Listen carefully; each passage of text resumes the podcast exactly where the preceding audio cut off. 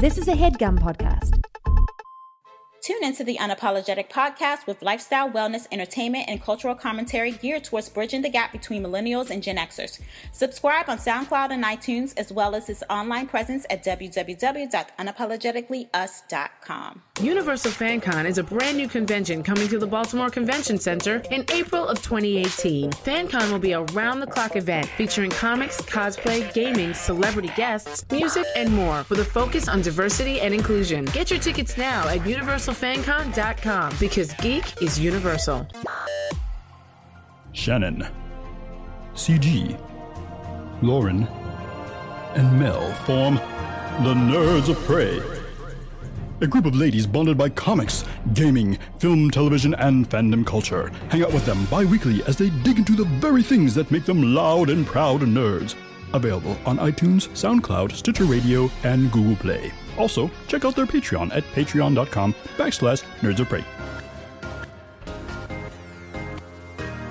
Hey, this is Phil LaMarr. And this is John Stewart. And this is Hermes Conrad. And you're listening to the Black Girl Nerds Podcast. What's up, y'all? It's producer Will Packer, and you're listening to the Black Girl Nerds Podcast. Keep it locked right here.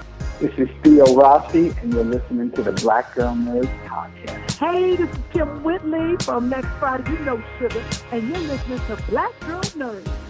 Yeah, they really are, y'all. This is Raleigh Ritchie, aka Jacob Anderson, aka Grey Worm from Game of Thrones, and you're listening to the Black Girl Nerds Podcast. Hi, I'm Joy Bryant, and I'm a Black Girl Nerd, and you are listening to Black Girl Nerds Podcast. Hey, it's Sanaa Lathan, and you are listening to the Black Girl Nerds Podcast. Hi, I'm Andre Meadows. I have a YouTube channel, Black Nerd Comedy. Have you heard of it? Don't matter because you are listening to the Black Girl Nerds Podcast, the best podcast in the whole world that I'm doing a promo for right now. Boom!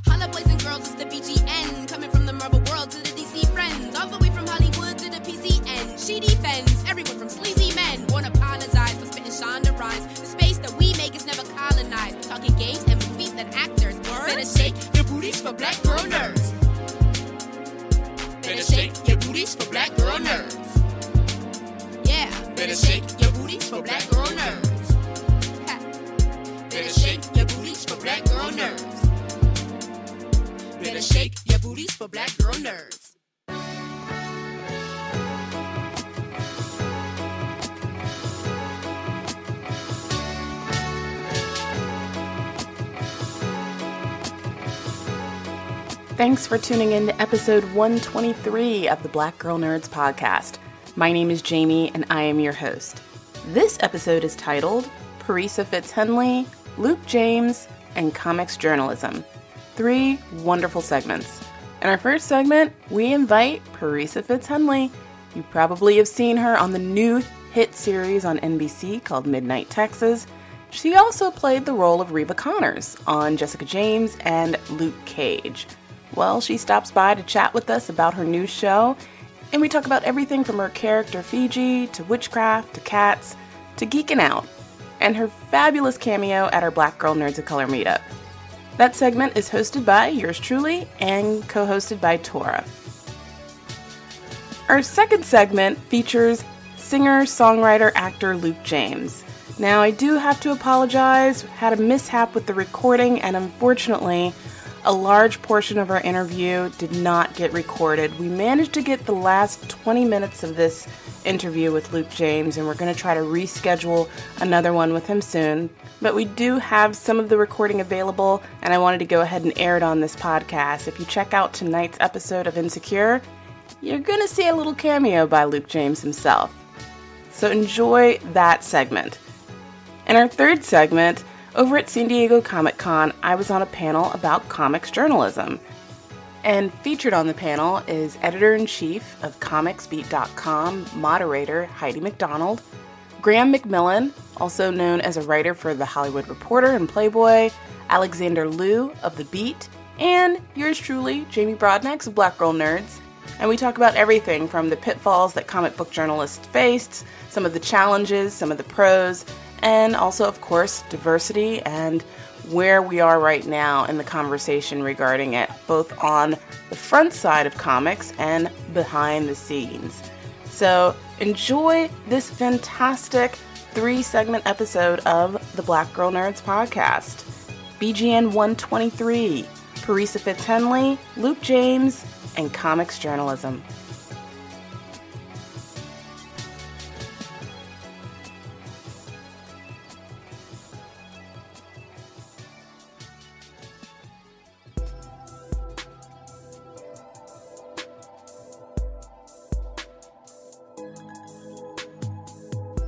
Parisa Fitz Henley is an actress known for her roles in Jessica Jones, Luke Cage, and currently on NBC's Midnight Texas.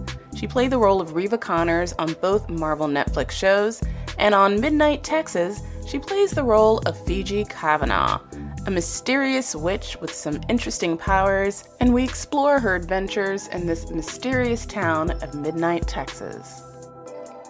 Thanks for tuning in to this episode of the Black Girl Nerds podcast. My name is Jamie. I am your host. I am so thrilled to have this guest on our show. This guest made a little cameo over at San Diego Comic Con at the Black Girl Nerds of Color meetup, and we're really excited for her, and this is a long time coming. Parisa Fitz Henley, who you know and probably remember best from Jessica Jones and Luke Cage. She played Reva Connors and currently, you can find her on NBC's supernatural show called Midnight Texas. Parisa, thank you so much for coming on the Black Girl Nerds podcast. Hi, I'm insanely psyched to be here. we are psyched to have you and happy to also have our lovely co host Tora with me on this interview tonight. Tora, thank you for being Hi. here. Thanks for having me. So excited to talk to you both, actually. Woo, woo. So yeah, um, Parisa, we're huge fans here at Black Girl Nerds of Midnight Texas. Uh, shout out to Nerds of Prey who used the uh, hashtag, came up with the hashtag Texas Tea, which we use every Monday night um, at 10 p.m. Eastern Standard Time, NBC.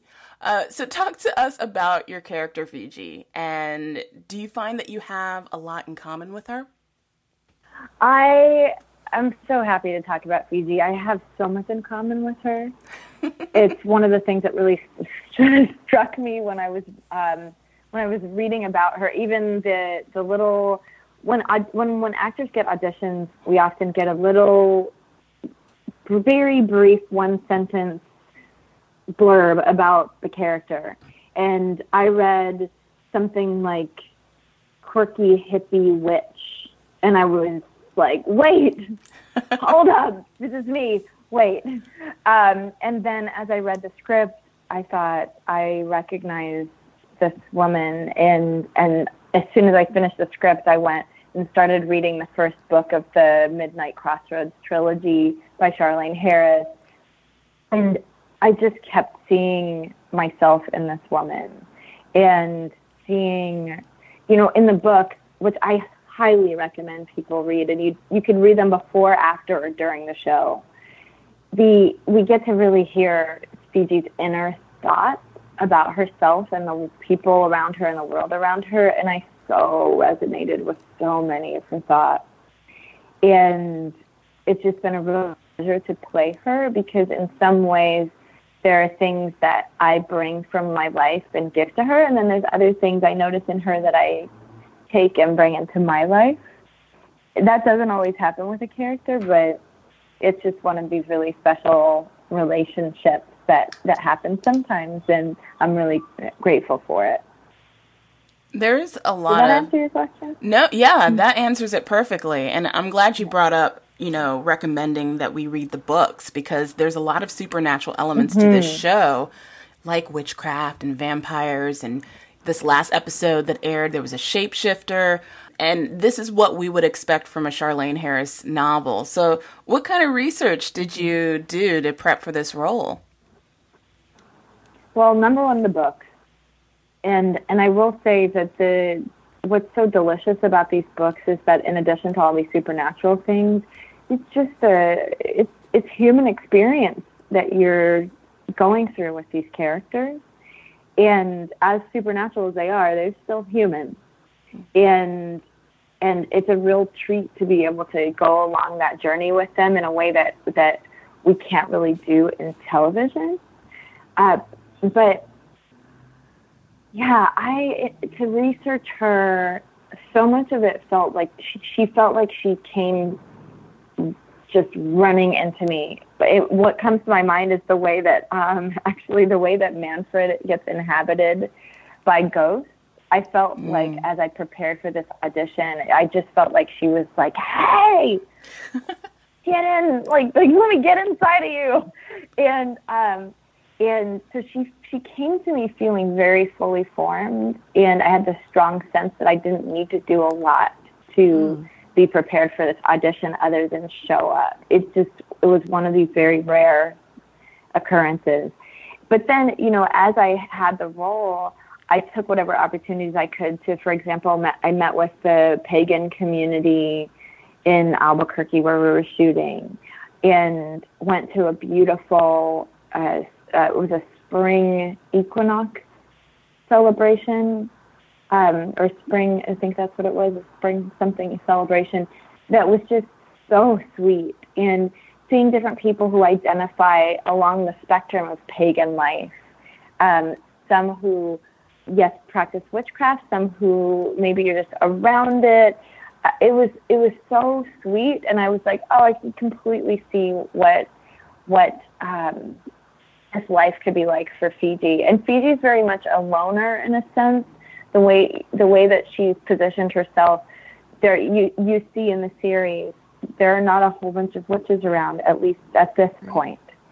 So so it was it was also good for me to to pick and choose some of the things that I learned about witches, but but also make sure to keep Fiji as Fiji's own. In the books, you definitely see that although she she teaches people about witchcraft. She doesn't have a coven of her own that she's a part of. She's more a kind of visitor to things and she picks and chooses. Um, so I, I took that approach in a way.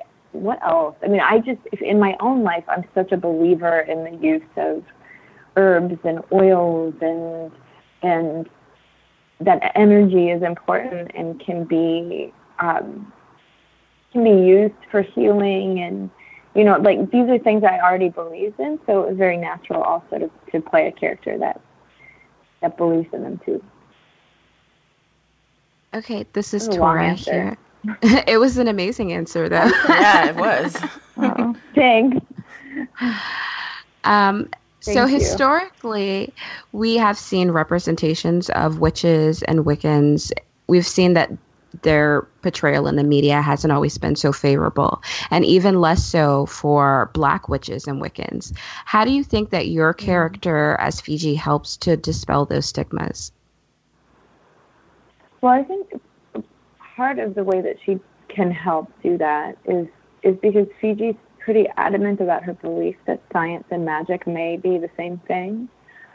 I'm personally pretty adamant in my belief that the reason that there's been such a an issue around quote unquote witchcraft is because it's science practiced by women. Mm. It's intuitive science practiced by women very very often. It's you know um, I've talked about this before, but I'll say it again. You know, a couple hundred years ago, it was a woman in the in the woods picking herbs and and putting them in a cauldron and being called a witch and being, you know, drowned or burned at a stake. And today it's it's called celestial seasoning. You know, mm. it's it's there are things that we killed people for that we now are like, oh yeah, that's totally normal. Oh, totally, yeah, because science backed it up. Oh, peppermint tea, that's good for your stomach. Great, you know. But if you were, if you, if you, if no one had told you that before, and you were a woman and you walked through the woods and you found something that you thought maybe this could help somebody, it wasn't respected. And I think so much of that is because of the gender aspect of things. Um, of course, there it's such a wide spectrum when you look at people who practice witchcraft or Wicca. Um, it's of, of course, like in any group of people, you're going to have complete jerks and you're going to have right. complete angels, and and often the jerks are the ones that get the headlines. But um, but I I think I think the world has enough space for everybody, and and I think that Fiji also believes that, and I hope that people will be able to watch her and see see that example in her and realize this is not necessarily something they need to be afraid of. Mind you, picking up and crushing cars is a whole other issue, but you know, in general, I think I mean, who I has people will see that she's harmless. Yeah, I am. You know, I mean, you have a bad day, right? So, what steps do you take in order to make your scenes with Mr. Snuggles flow so effortlessly? I, I was just enamored. Oh. I was oh. like, wow. I mean, I talk to my cat, but on camera, it looks like normal people do. Mr. Snuggly is something else. I'll tell you this. Um, we have such an incredible team at Midnight Texas, and they really they they really make it happen. You know, from the directors to the director director of photography, because we have a different director each each episode. Almost every episode has a different director.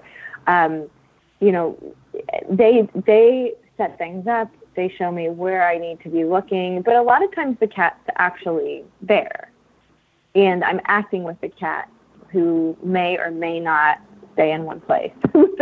that's challenging. I mean, I, I like to say there will probably be um, a, an episode of Feud or like you know that what is it they they make those different um, things about like. Feuding actors. one day in the future there will be one about me and and Mr. Snuggly because Mr. Snuggly is a diva and um, you know he's a diva on screen, he's a diva off screen, and and we're all you know we're we're, we're all second to the cat basically. He makes us wait in the cold. He makes us wait in the dust. We have to do what that cat wants us to do. So I'm glad that it comes across as smooth because it's not actually always smooth to shoot. um, as you can imagine, cats are like, ha, training. You're funny. Um, they, you know, they go where they want to go, and we've had some adventures with trying to get that cat to stay in my arms. Um, we had to mash a lot of different kinds of um, wet food into my sh- my sweater to get him to stay for like a moment. Um, but yeah, it's it's it's fun. Half the cast are allergic to cats, by the way, including oh me. Oh my gosh! So it's an adventure. Really? Wow. I yeah. cannot wait to live tweet this uh, this season of Feud with you versus Mr. Snuggles. I cannot wait. He's like and if you if you love the cat stuff you've got to read the books because he he's hilarious in the books and actually i i listened to the audiobooks and read the the hardcover copy what do you call them hard copy books um mm-hmm. I, I read them both back and forth depending on what I was doing during the day. So the the voice of Mr. Snuggly in the book sounds a lot like Cartman from South Park. oh my god! Which killed me like every time, every oh time. So, um, you know, it's. I think it's a fun thing. I I suggest doing the Kindle Audible pairing because it's cheaper or whatever. But you know, it's it's super fun, and I've actually gone back and listened after shooting the show, so I know what's happening with everybody, and I still thought it was fun to go back to the stuff in the book. Wow. Sounds like Cartman. That is very interesting. Now I need to pick up that audio book. um, Do it. And, and, then tell me what you think. Yeah. And, and I didn't know that you were allergic to cats. So that's I mean, that's oh, yeah. very interesting and obviously that can be challenging for you at times playing against uh, I thought I might cat. not get the job. What's yeah. that?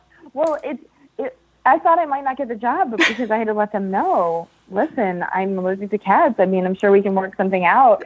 But you know, in the in the books, she's she's always holding this cat, right? and and and the cat the cats themselves, you know, Mr. Snuggly's played by uh, um, a few different cats. Um, in the in reality, there is nothing in life that was going to keep that cat in arms. So it it actually worked out really well because, um, yeah, it's just not the that it's just not that kind of cat that he wants to sit around. And there's a there's a scene that you'll see at some point. I'm trying to say this without giving away spoilers, but just where Fiji's, I'll just say Fiji's had a really rough day, and it's written that the cat comes and sits in her lap, and then she strokes the cat. And I shot this scene, and it was really rough. And I'm standing there, and I'm like, "All right, yeah, the cat's gonna come over." And that cat just like walked up and then like just ran across my lap while my my arms went up to hold him and just landed in my lap with nothing in them. And I was like, I I really hope they keep that in. it was like such it was so cold. He was like, I'm nope and left. And um yeah. Fun. Fun with Mr. Snuggly. Aww. well, um, you know, a lot of he, he's no dog. What's he's no dog? Yeah, I, he's no dog. I love cats. So Mr. Snuggles is a fan favorite for me. I have two of them. And by the okay. way, a good tip is catnip. Have you tried using that on your clothing to get the cat to be closer to you? I. They also have catnip not... spray. Yes, they do. Ooh. I well, we have to. We'll have to tell our um, our our animal wranglers about that. I know that they do all sorts of different things food is the big thing. So in my sweater at one point was mashed um, anchovy paste, anchovy paste, turkey giblets, tuna Wait. fish, and one other kind of cat food. You have to tell us the they, scene was, so I can go back and like see if I can tell on your face. You'll see it. Okay, so it's it's the it's the first it's the first episode, and it's where where um where the police officer played by the lovely Laura Cunningham is um, is questioning me at my house, and I walk outside with this cat in my arms, and then he jumps out. Now he's supposed to be in, in a basket in that scene, but he wouldn't stay in the basket. So I said, "Listen, give me a Claritin. We're just gonna make this happen." Because it just wasn't happening. And you know, on a on a TV set, time is really of the essence. Mm-hmm. And it's also we were also dealing with all. It was always very cold, and it looks a, it, it looks much less. It was very very cold a lot of the time. So you don't want to do anything for a really long time if you don't have to. And and so eventually it was like this. What are we going to do? What are we going to do?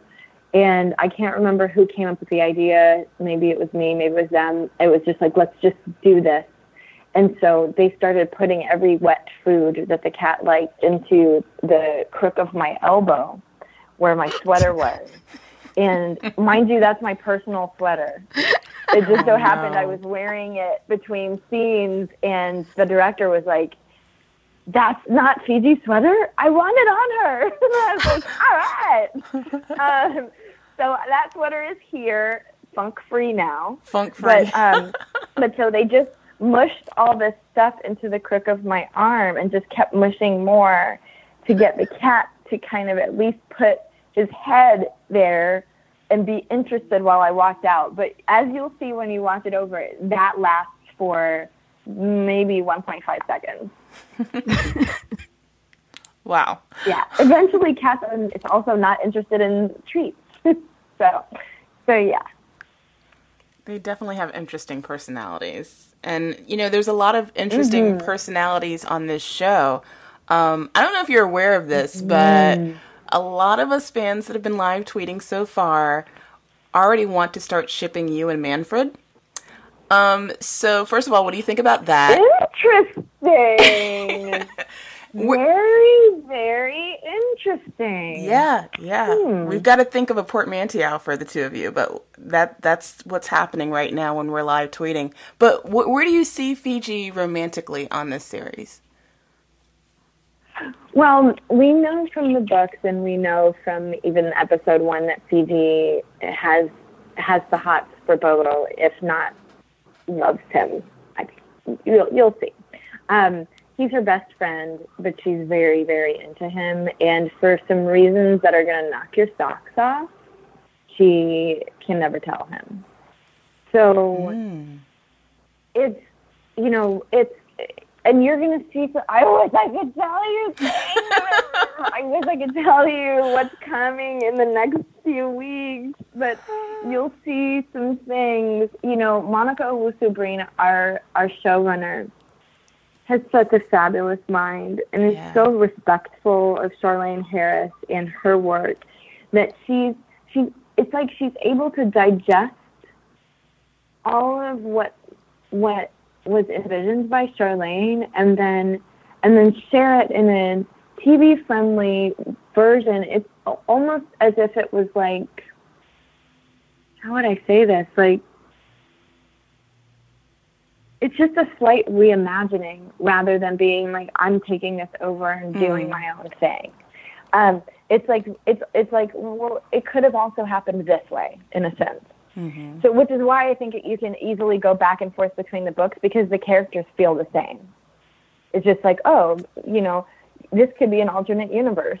Right. I'm such a f- Fringe fan, so I, you know, not to spoil anything for anybody who's just starting that, but you know, it's like, yeah, it's like an alternate universe in a sense, very, very, very, very similar, but there's a few very important differences. Mm-hmm. Um, so anyway, you know, Fiji, Fiji and Bobo have a huge connection, and and throughout the season, we're going to see like any friendship, that connection be tested.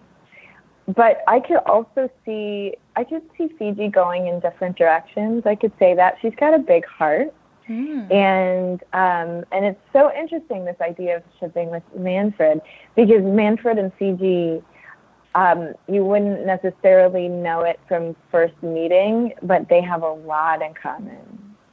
That's, and that's what I pick up on those two having a lot. I think common. you'll yeah you'll you'll see more of that as time goes. So, hmm, interesting. Stay tuned. Well, you know, I, I want to thank you for coming to our meetup at Comic Con. Um, as I mentioned in the intro, it oh was, my god, it was so much fun seeing you there, and and also some of our uh, journalists from Black Girl Nerds got a chance to talk to you at the NBC party. Um, so that was great. Yeah. So it, it's a pleasure to have you there, and I know you're you're very much a part of. Did you know I literally ran from the NBC? Oh, from the Black Girl Nerds of Color meetup or the NBC? I literally party? ran to it and I ran from it. I know you said you were literally. in between, yeah, events, but look, the I fact that you had, showed up. I, I did not want to miss that for anything. And I was like, I oh. don't care if I spend more time running. And it was like, I probably like a 10 minute jog. Well, it was a run. Both ways, like 10 minutes each way. I was like, it's worth it. And Aww. mind you, also some gentlemen behind me thought it was worth it too because my dress rode way up. I was wearing oh, sneakers, no. but I had a tight dress on. And and I just I passed some guys who were like, "Are you seeing what I'm seeing?" and I just oh, wanted no. to be like, "You're welcome." Um, I got places to be. like I just kept going, but um, it was it was so worth it. I just I felt such a good energy from you all, and I feel such a good energy from you on Twitter that I just was like I, mm-hmm. I I feel like even if it's literally like a relay, and I just you know pass the baton and run back, that's it. I'm fine. So yeah, I Aww. love you guys. Well, it mean it meant a lot to us, and it certainly meant a lot to me for you to be there. And uh, and I know that you're very much a part of the online blerd community. I see you tweeting with us all the time, and you know you live tweet the show with us. So, do do you identify yourself as a nerd? And what's the nerdiest thing about you? Yes, yes, yes. I don't know what's the nerdiest thing about me. Woo! There is a there is a lot to choose from. Um, what's the nerdiest thing about me? My God, it depends. Like nerd in what category? um, uh, you'd have to probably ask my friends about that. But I, my probably my most favorite thing to read about for fun um, are is is our Lord have mercy. I like grammar, but I'm not always good at using it. Um, I really love learning about viruses and bacteria. Oh. Um, and and epidemiology. Nice. And so I get very excited. Like the thing that I got super psyched about. There were a couple of things that at Comic Con that excited me the most, like from a personal level, and that's why I wanted to run to the um, to the party was because that was for me. I like that's my crew, and I felt like I need that for me. Um, but also the thing I got super psyched about was I was also thinking about today was that I saw somebody dressed up in a in a, in as Ebola basically, and I was like, Wow. oh my god! As a crossed cosplay street to be costume? Like, can you? That yes, he came up with it, and so he was like, it was like he looked like a a, um, a health worker with blood splatters all over him, but the word Ebola and like a mask on, and and I was like, can I take a picture with you? And then as soon as I was standing there, I thought, you know, this is not ever gonna get posted because to be honest, you know, Ebola is a is it has ravaged lives and it's horrible. Right. But I, on a personal level, me and this guy connected because I was like, I feel you. Diseases are cool. like they're so cool. They're not cool to people. I just want to be clear about that. But, Right. like the way that they function and stuff. Like that's my oh god, I love it. I get I like right now I'm reading a book about like immunology as my that's my bedtime reading. Like I don't like I don't is that nerdy? I don't, I, you know what? Can I, I just mean- say that I totally empathize with you because even though it's not like in the areas of academia and medical journals, I like to look on Wikipedia and just read about different Mhm. viruses and illnesses and you know you just go through this downward spiral because it has the links to this this virus this bacteria and i'm like Mm-hmm. this is fascinating um, so yeah i do that i read wikipedia for my uh, nerdy viral uh, info but yeah i love I it. mean, I love it. I do something If like ever want a that, book but I'm list- mostly panicking what I'm reading. I'm like, oh, so I have oh, all of these things. yeah yeah i become a hypochondriac Googling, after when reading do I die? Like that's me. Yeah. like, I can't. No, I don't. Thank God that doesn't happen to me. I what I will more have things like when there when when there was the Ebola scare in the U.S. and I was living in New York. I was like, what if I get it? And then I was like, well, if you got to go some way, that'd be cool. I mean, it's not cool. It's not cool, but but it's like I thought, well, then I could kind of in my mind at least document each stage of the illness. and this, I feel like this actually just makes me sound like a freak and not a nerd. I'm no No, no i'm You're just willing telling to you Dedicate your body to science. For I, I get you. That's nerdy. Yes. I totally get you. I would totally, I would totally do that. Uh, I totally donate my, my body to science. But also, like I, I, it, I'm gonna just confess this that you know when I watch Lost and Fringe, which I mention all the time because they were two really um, extremely important shows for me, and then also Monica Owusu worked on both of them, so it was like my head exploded when I realized that she was doing this show. Um, but I kind of would refer to the characters on them as my friends. Mm-hmm. Okay, I've done that. Also, That's also not the, normal. Also the people I on New thought Girl. that was normal. Okay. Oh, me I'm too. like- yeah. Okay, I refer to them as my friends, and I and I will often repeat episodes just to, to have them on in the background as company. Wow. Lisa Turtle was my best friend for years. Years. Lisa Turtle from Saved by the Bell. Oh yeah. And I would dress I up like know her. exactly who you're talking about. Yeah. Like I she was my friend in my head, so I completely get you on that. Yeah, I'm still best I friends love with that you did girlfriends. that. yeah, girlfriends too. Yep. Ah! They're my Oh, friends. I saw- and I'd be hard pressed not to be like, "Hey, Joan," but like that's you know what Joan I mean. I'm obsessed with them, and I saw um, Trace. I've seen Tracee Ellis Ross a couple of times in person. passing by me or sitting by me. And like I sat next to her, like right, like the next table over from her for a good half an hour or something, um, at a restaurant, and she's meeting with somebody, and I was with someone I was dating at the time, and the whole time I'm just kind of like answering him in one word answers and stuff, and you know, just kind of like, oh yeah, I'll take some more salt on this, and real just like super internal, and then she got up and left, and then I was like. oh my god, it was her. Oh my god. And he's like, why didn't you say something? I would have said something to her. And I was like, because I would have lost it. lost it. Like there's certain people I can walk right up to and be like, hey, I really love your work, super great. But after girlfriends, I can't. I don't think I can talk. I did. I spoke with. I spoke once with. um Oh God, it's her name, Jill. Jill Marie Jones. Um, I think so beautiful Toni? ebony woman. Hmm. Toni, Toni Girlfriend. Wait. Toni Childs. Wait, why is her, all the names are escaping me at this point? at any rate, one one of them who wasn't Tracy, um, and and I saw her in an audition and and said, um, "I loved you on the show, and I miss you."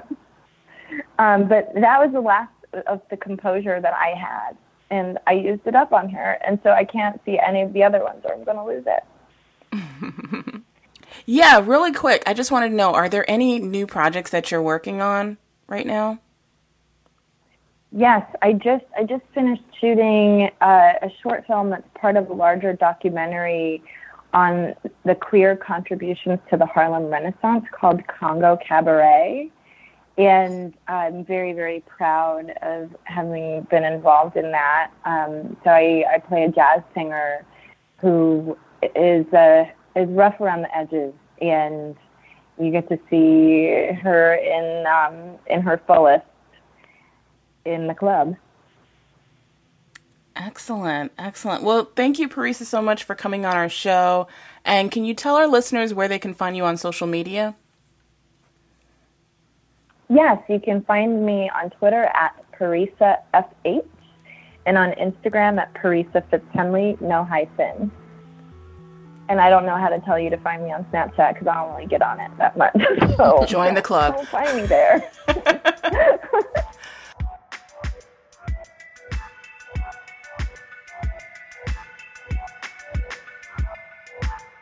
Luke James is a two-time Grammy-nominated singer-songwriter who began his musical career singing background for R&B artist Tyrese.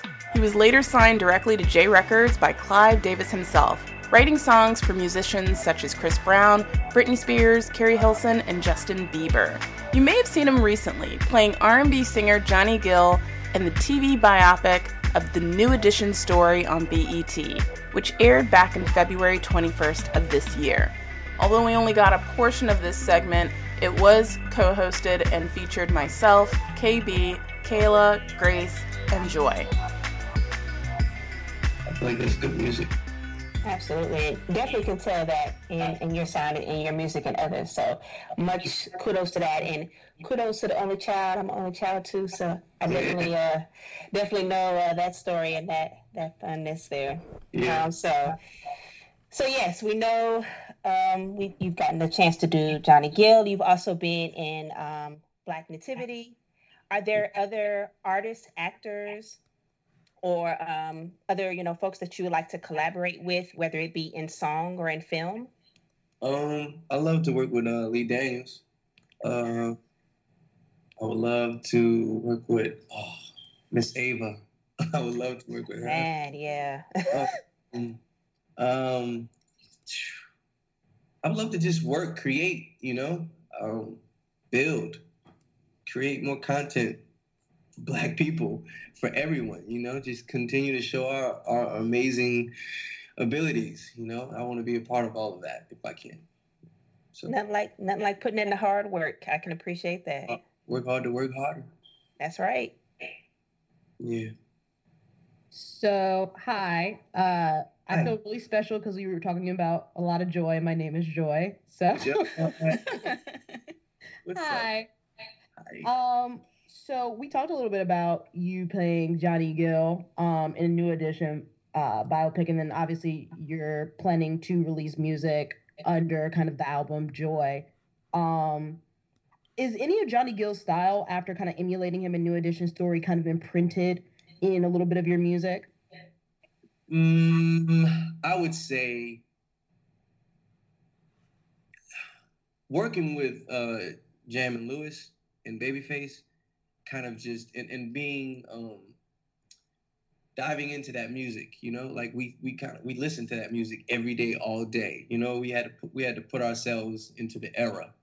You know, we didn't listen to nothing else unless we went bowling. So that mu- I, I was surrounded by the the New Jack Swing vibe and the the, the just the 80s vibe R&B uh, music that like Jam and Lewis were doing um, so that that ins- that that had that that's inspired me as well yeah.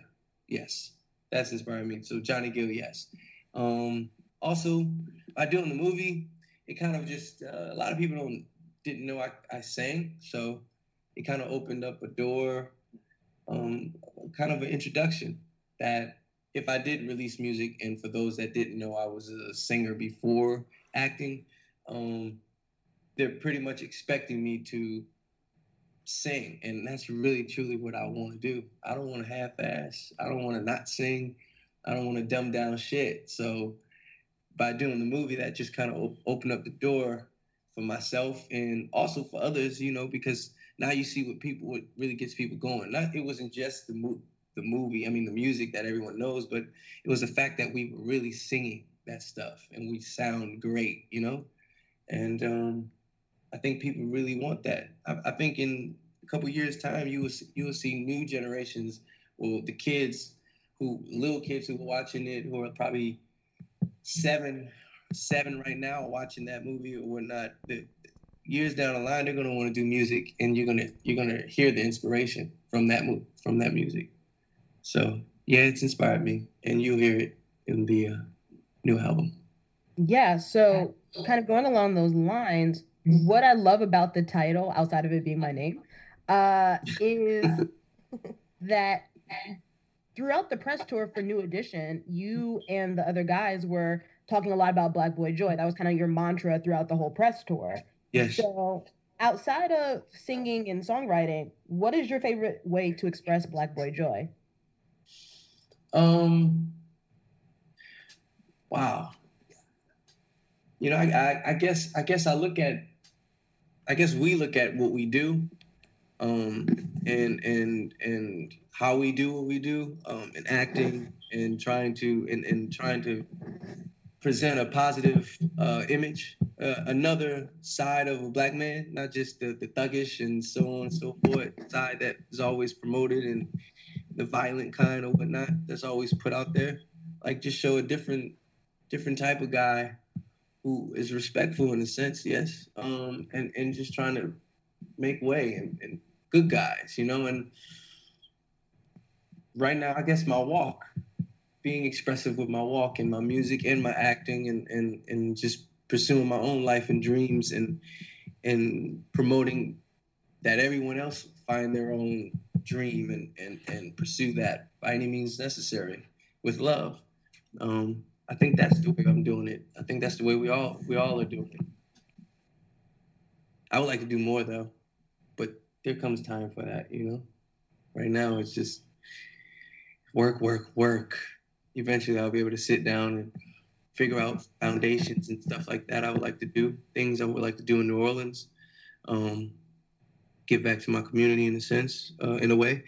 Um, even create programs like for arts, you know, for kids to have an outlet to express themselves.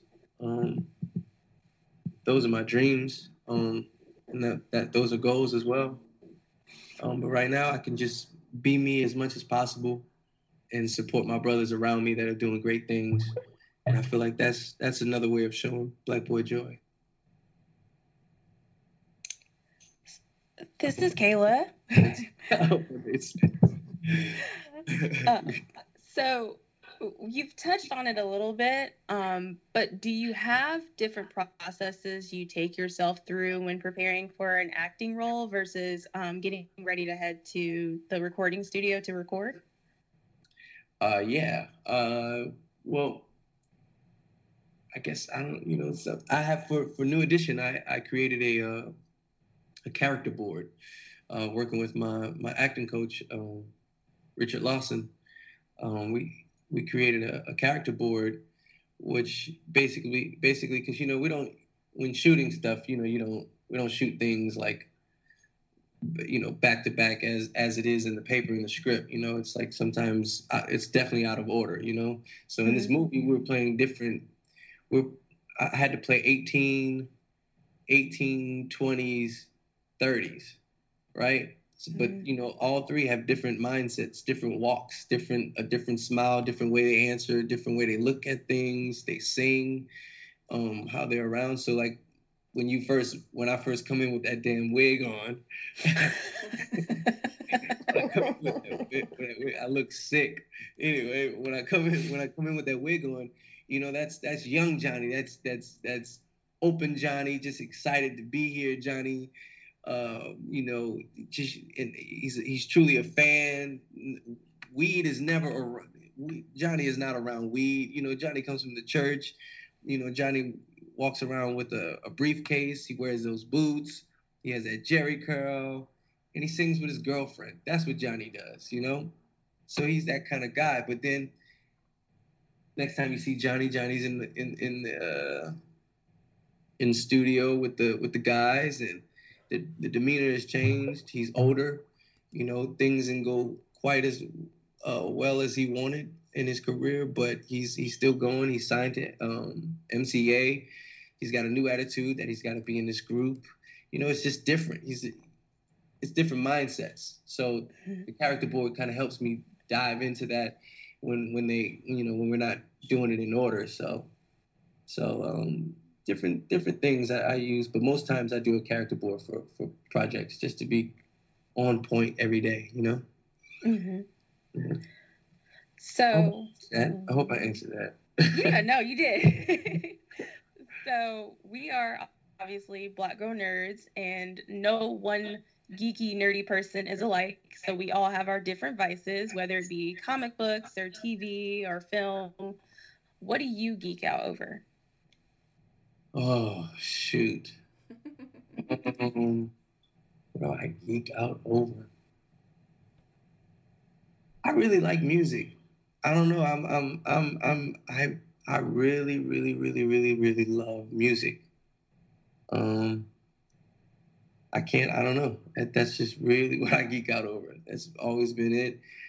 I'm sure it was something different when I was younger before I knew singing was was what the girls liked and and you know it, what you know what actually it was sax I used to play the saxophone. Well, I play the saxophone now, but I, I was I was I used to think I was going to be a jazz player, and that was I was a I guess what you would call a jazz geek. Um, yeah, and before that I thought I was going to be Wolverine or something. So yeah, that's that's how that went. I'm saying, what? Well, yeah, make that crossover. I see. I see y'all pu- pushing the storm. They gotta have. They got. They gotta give Storm her own thing, man. That's like. I mean, there's so many people. There's Thrasher. There's um. You know, Thrasher is is a um. What's his? He's a black kid. He he um. He was a skateboarder. He um he wore like a helmet and he, he had these like batons. That's what he kicked people's asses with. But like his skateboard, he could like shoot up the like he roof hopped with his skateboard. But he was a black kid though, and like when I when I was looking at that, I w- in my in my neighborhood, you was riding a skateboard. That wasn't well. They made you feel like that wasn't cool. You know, the neighborhood at the time made you feel like that wasn't cool to do. But like, I don't know that. I always I always was like, man, I'm I'm gonna ride a skateboard as soon as I get the hell up out of here. That's a very Louisiana, Missi- Mississippi, like, because I'm from Mississippi, that's a very Louisiana, Mississippi thing. Certain things are just not cool to do. And I was a skateboarder, and that was not cool to do. yeah, I'm like, oh my god, it's like, and I was petrified to get on a skateboard and falling in front of anybody because you know they, they they love the joke and and they laugh the loudest. I mean, it's it's then they make jokes about that's why black people shouldn't be on a skateboard, yada Yep. yada, yada. stuff like that. Man, but man, skateboard is everything. It's everything. You're just coasting out there. I don't know. Anyway, yeah. Uh, yeah, that was life. This is life now. Yeah. I'm playing Injustice with my brother. Um, I'm not playing it right now because I promised you guys I'd give you my undivided attention. Pretty much why I'm I'm long-winded and um, yeah. Uh, but yeah, I'm here with my brother, my brother Ro. Y'all know Ro James? Yeah. Yes. Yeah. Yeah, he's here. Well, he just Ro. It's hilarious.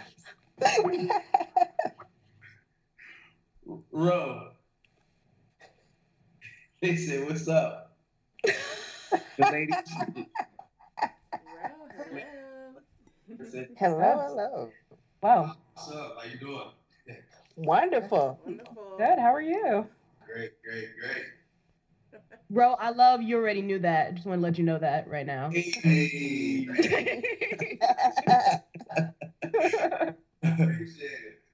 I was in the studio with Ro to three, four in the morning while he recorded that. I swear that was in my dreams. It was in my dreams. Oh man, it killed me. You listen to that for For mad. mad, oh, so Yeah. long. Listen to that forever, forever. Before people even heard it. Yeah, yeah, yeah. But yeah, nice to meet you guys. Likewise. Nice to meet you. Yeah. So yeah, it's my family. We're here chilling, you know. Uh just kicking it, you know, and I'm talking to y'all. Oh yeah. Can't beat that. Uh, you cannot beat it. You cannot beat it. I, I am a fan of you, you, you ladies, and uh, I really appreciate what y'all do, and y'all keep me informed because I don't really look at a lot of stuff. So, but I look at y'all. So, thank you. Thank you, Luke. Uh, We really appreciate talking to you. And for our listeners out there that want to learn more about your work, where can they find you on the interwebs and give us your social media shout outs? Well, um, you know, there's a thing called Google. You just type in Luke J. That's like, it. That's like everything is gonna pop up. Even stuff I didn't even know I had out there is gonna pop up. Um, Wolf James, that's me, Wolf James on Instagram. Um, who is Luke James on Twitter? Uh, anything else? Yeah, I don't have, I don't know, but hey, if it's if it's telling you where my show is and I'm there actually, then it's good. That's that's cool. Yeah, that's all I got. That's all I got. well, thank you so much for talking to us. This is fantastic. Thank you so much. Thank you. I hope I wasn't long-winded. Not at all. Not at all. It was perfect. Fantastic. Thank you, Luke. I really appreciate it. No, I really appreciate it. We were playing uh, uh, DM tag for a minute, and uh, here we are. Thank you so much for speaking to me. Thank you. You, thanks. Thanks for bringing some joy to Black Girl Nerds. Over at San Diego Comic Con, this annual panel about comics journalism talks about the how to's of how to break in, how to act professionally, and how to make money against all odds. In this particular segment, I talk about my work with Black Girl Nerds and my other podcast called Misty Nights Uninformed Afro. In this panel features Alexander Lu of Comics Beat, Graeme McMillan of The Hollywood Reporter, and Heidi MacDonald of Comics Beat, editor in chief and moderator.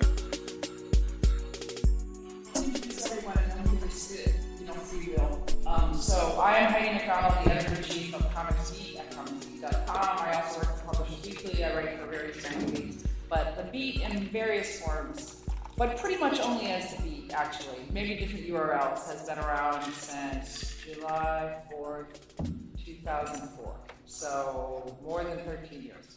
Is that 13 years? Yes. Seems like Time eight. so, and Graeme was around when I was doing it. But when I'm all choked up, Alex, why don't you introduce yourself? Uh, so my name is Alex. I'm the managing editor of the Comics Beat. Uh, I am essentially a baby Lewis. I graduated from college like two years ago. So I'm saying that you should trust me, but you shouldn't really trust me. Um, you haven't sold that. We should totally trust you. Heidi and I are the ones to be nervous about it. Graeme?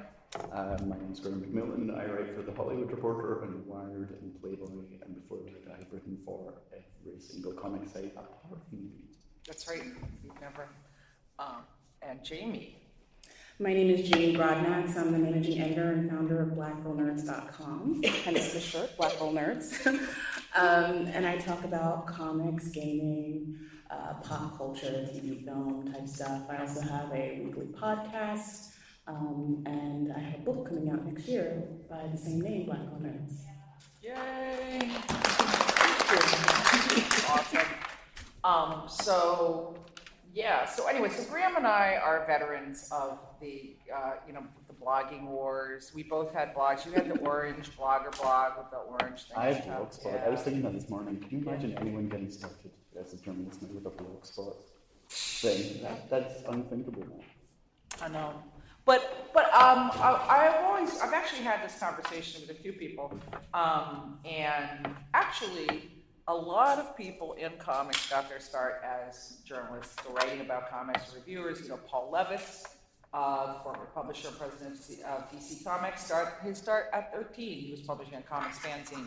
Um, Gary Groth and Kim Thompson uh, were teenage. They put on conventions, which actually is something Jamie's also involved in, and uh, put out the Comics Journal, and now they run Fantagraphics. Um, in Europe, I was fascinated to find out that both uh, Publishing and Delcourt Publishing, which are two of the biggest pu- publishers, um, Jacques Glénat, the owner and of, of and um, Guy Delcourt, the owner of Delcourt, they both got their start as putting out fanzines uh, back in Alan the, Moore got his start. Uh, Alan Moore got his start putting out fanzines. You know, Alex Segura was supposed to be with us here. He got um, you know, he was a newspaper journalist. Um, he was also a blogger during the great days, and you know now he's a VP at Archie Comics and does all sorts of stuff there. So obviously, it is a good career path uh, in some ways if you can just survive long enough. I what have you done wrong then? Yeah, I know. I really feel like I've been doing the same thing for 13 years without really any progression or progress. No, I mean, that's not true. I,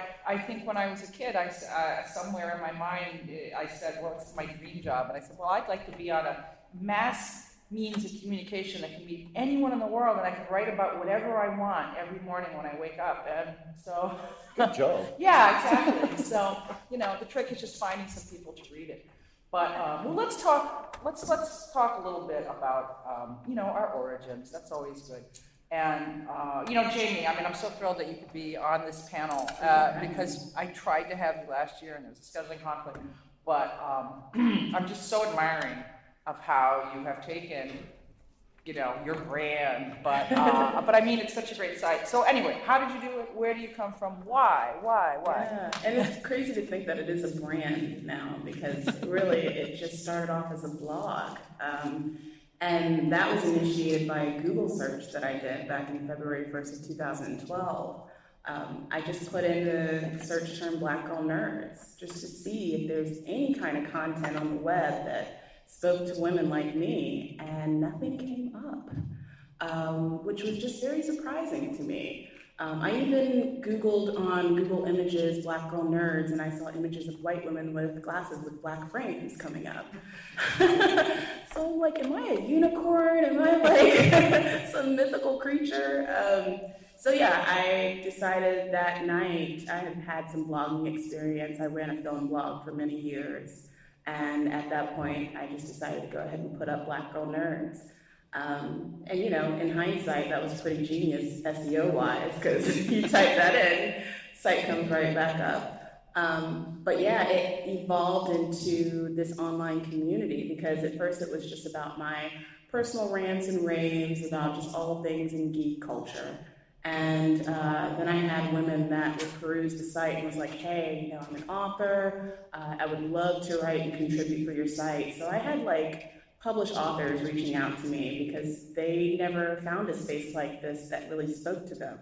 Um, and yeah, now it's no longer about, you know, my personal rants and raves. It's about all of these different women's perspectives. And it's sort of evolved into this entertainment um, website where we go to places like this and, you know, we get to cover really cool events, either TV shows or movie properties or um, just other panels that speak to uh, women of color in comics and women of color uh, in this in this uh, subculture. So I've been doing that now for the last five years. Wonderful. That's great. Graeme? My story is nowhere near as interesting and inspiring. I was, let's see, how far back do you want to go for the origin? Well, you know, let's talk about. Let's talk about Yeah, the, yeah. the way back when. Yeah, let's I go was the way bored back in my day job. I had come to America to get married, and I'd be working in a call center, and I was very bored. And the Comics Internet was just starting. This was what 2002. Yeah, the olden days, yeah. Um, and so I started a site called Fanboy Rampage because I thought lots of people on message boards were saying dumb things and I could make fun of them. And that worked. And for two years, that worked. You wrote a week of Fanboy Rampage when I went on vacation once. That's right, I did. Yeah. Um, and people came because honestly, it was so early, there was nowhere else to go. And I really did luck out in being around at the start. But I, I- well, I want to hear how you got from there to, to Hollywood Reporter. Now, are you? you And because I kept saying yes, in the short version. Yeah. Uh, I was in San Francisco. Uh, Annalee Newitz was a writer for the local SF Weekly at the time. She reached out because she was also nerdy and snarky, and it was literally a I think you're funny, I think you're funny too, why don't we meet up type thing. And she was launching IO9 for Gawker Media at the time. And so I got into that. And then after doing two years at Gawker Media, I went to Time for two years. And basically, Oh, things yeah. just kept happening. Yeah, Time had a blog. Time had a geeky blog. Time had a blog called Techland, which nobody remembers anymore. Techland, before it launched, was actually called Nerd World. And then Time Magazine decided Nerd World would never be a name for a, a website. and really, you should have kept it because that that was available back then. That would have been a thing.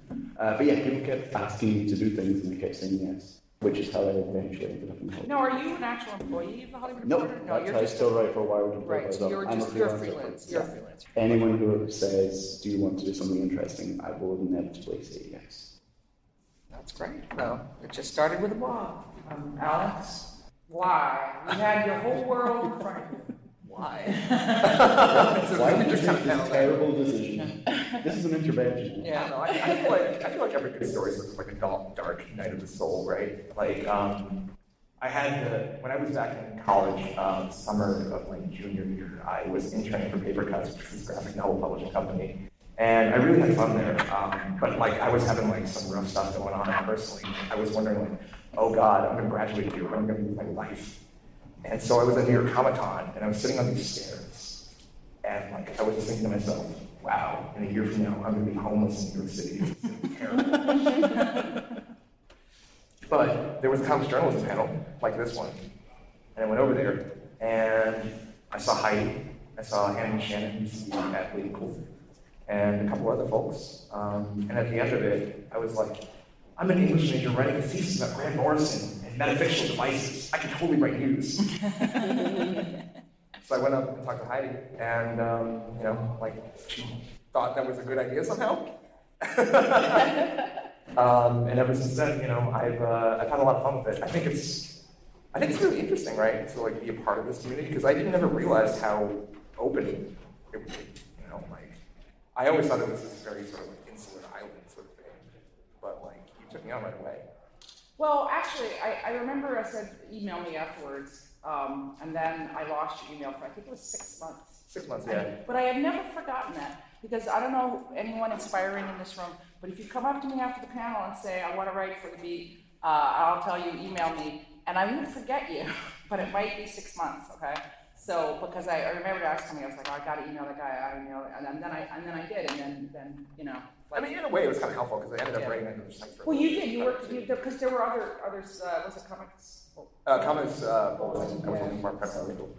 Oh, yeah. And now, I mean, you've written for the MNT. I mean, uh, other sites as well. So, um, uh, while keeping your, you have a day job, right? Yeah, I do. Yeah. Okay. so, uh, but I, my, my own origin was uh, goes back to the '80s. So, um, but uh, well, there was only print then. There was no internet, so I started writing. For I always wanted to be a writer, and I started writing. I but I loved comics, and I wanted to write. I was very inspired by the Comics Journal, uh, which was this kind of erudite and angry, like uh, the first kind of let's rip it open, uh, let's rip this, let's just tear this thing down and build it up again uh, kind of attitude. So I wrote some reviews for them, uh, and then I wrote for some other print fanzines at the time, like the Comics Buyers Guide and Amazing Heroes. A lot of people remember that. And then I got into the comics industry. I mean, I did go work for Disney, I edited comics for them, then I worked with DC, I edited comics for them. And then that ended, and I was like, let me return to my roots as a journalist. And then the internet was there, so my childhood dream was able to come true.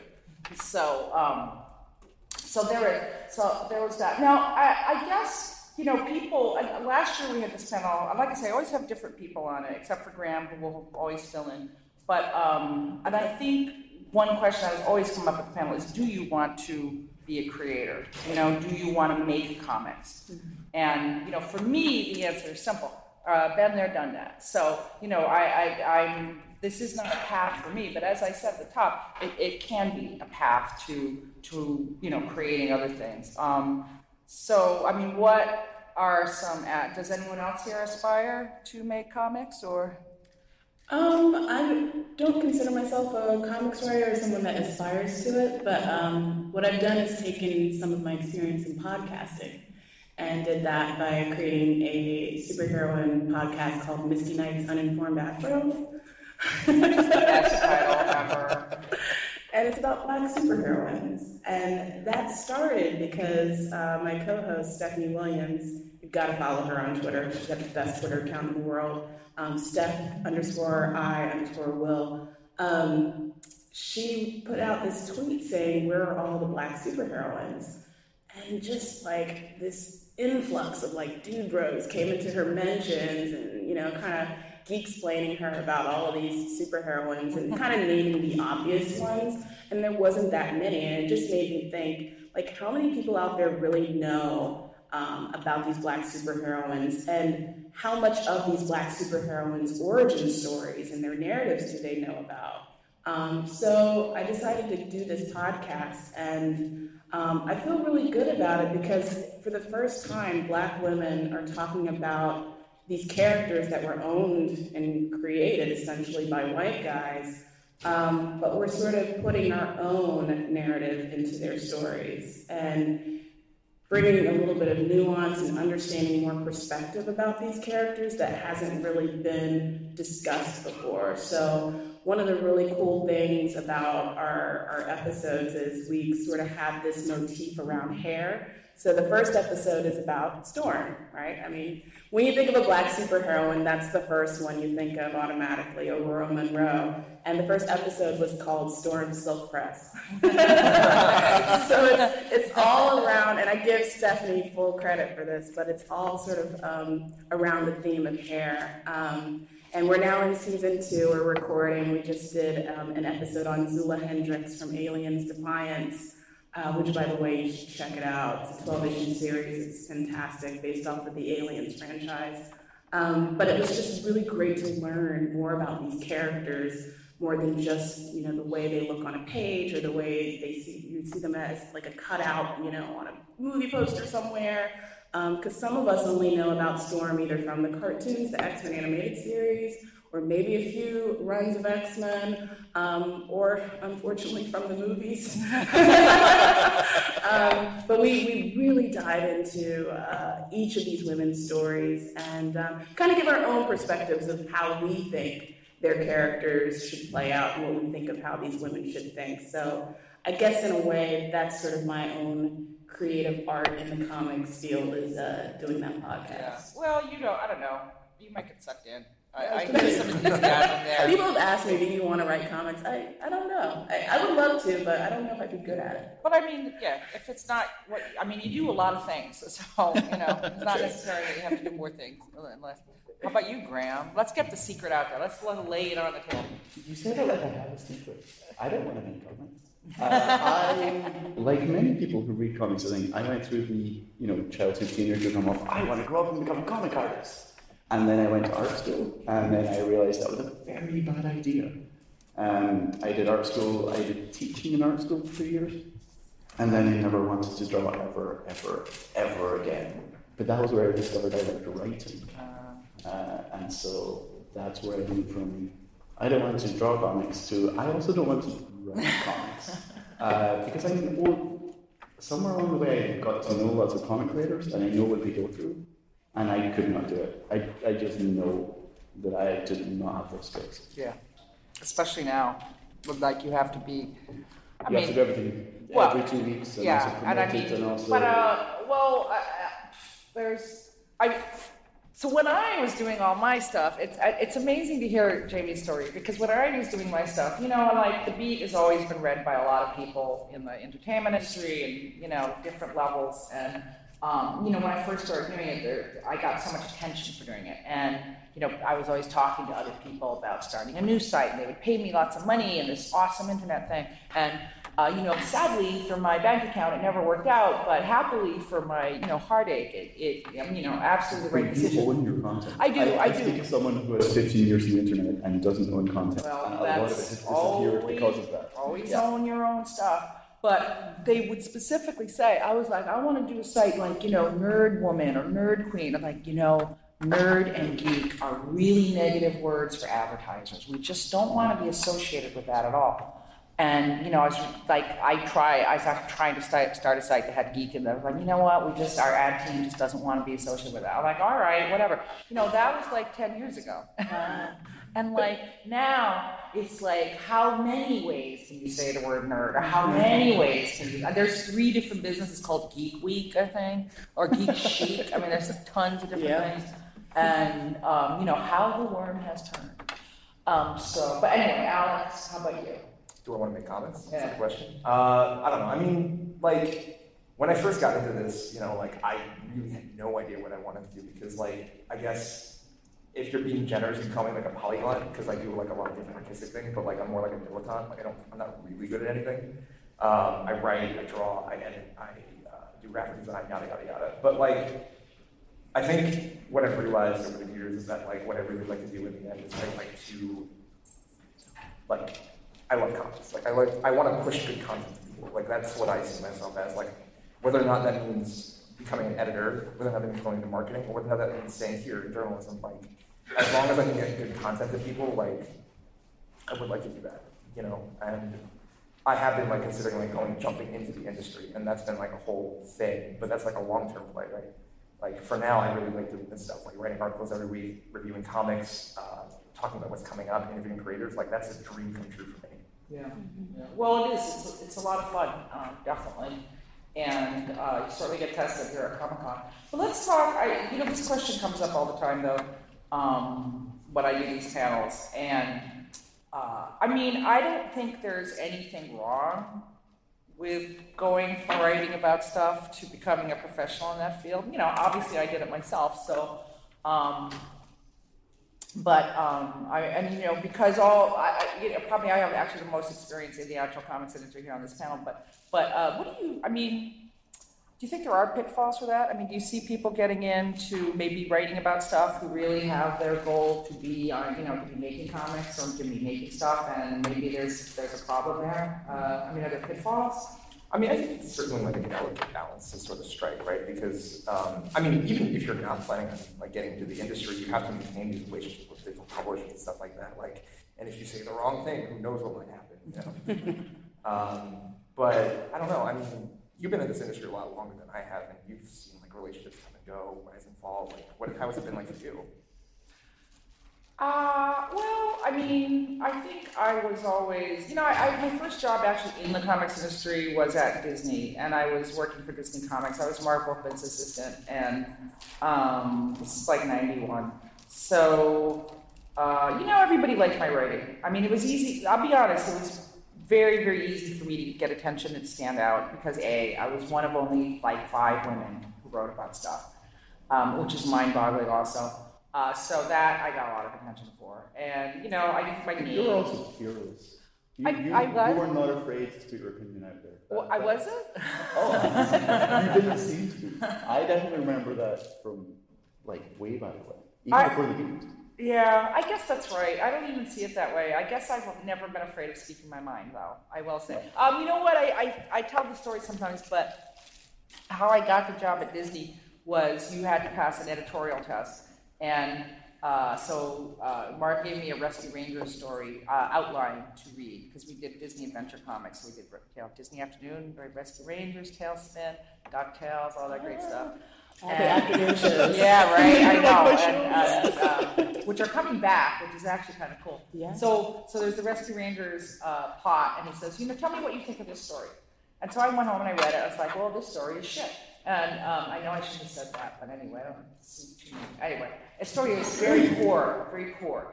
And so I wrote a critique, and I said, I don't like this story. There's no development, and you know, like Dale, uh, you know, Gadget wouldn't do that, something like that. And so then Marv did hire me later on. He said, you know, you were the only person who didn't who criticized the story. Everyone else said it was a great story.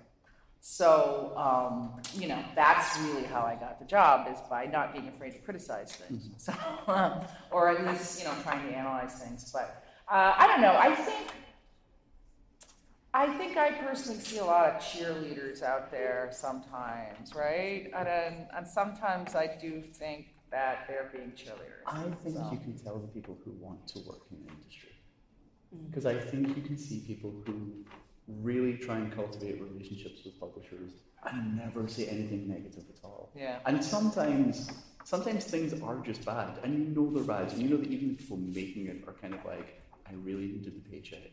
Please don't judge me too harsh. And when you see someone going, "This is the greatest comic that's ever been published, you guys," you get, or I get suspicious. I think Yeah. You're, you're just trying to be nice now. You're just trying to get their attention and go, "Look at me, I love your stuff." Yeah, yeah, or get that, you know, the quote. So Or I don't. exclusive for later down the line. No, I mean, Jamie, you have a ton of writers, and some of them are so amazing. Actually, like, I mean, is that ever a problem for you? Do you think, or? No, I mean, I think what we try to do is just share honest perspectives of what we think is right and what we think is not right with comics. And um, we try to be as honest with our opinions as we can.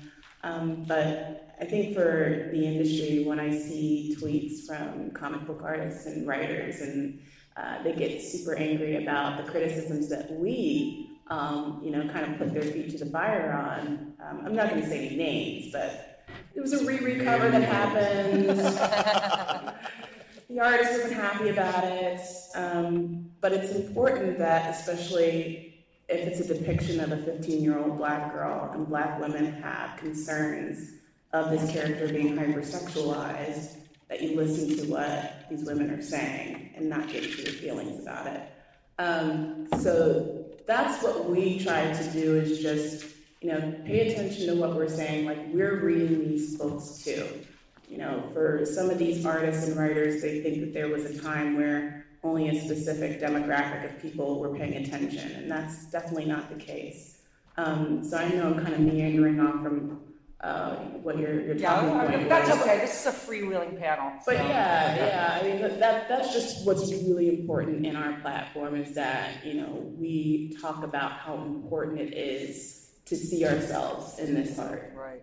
Some- Well, oh, go ahead, Greg. I was going to say something that not only comics but also movies and other industries are really bad at is recognizing the difference between criticism to be mean and constructive criticism. And there comes a point where you should just shut up and listen Yeah. because the mm-hmm. people you're trying to create the work for are saying, I know you're trying to do the right thing, but this is problematic. Right. I've had at outlets that I don't work for, so I feel I can say this, but I'm not going to say which company it was. I've had stories killed because company, the, the outlets want to maintain good relationships with mm-hmm. companies. And they're not even bad stories. It's stories that might say, like, this, you know, this particular comic was a problem, but then they're now doing this. But even that this was a problem, Yeah. we'll get something out Well, of I know there was a story one, on the beat today where somebody wrote something that he wasn't supposed to. I don't know if you saw that. We have our little, you know, messaging system.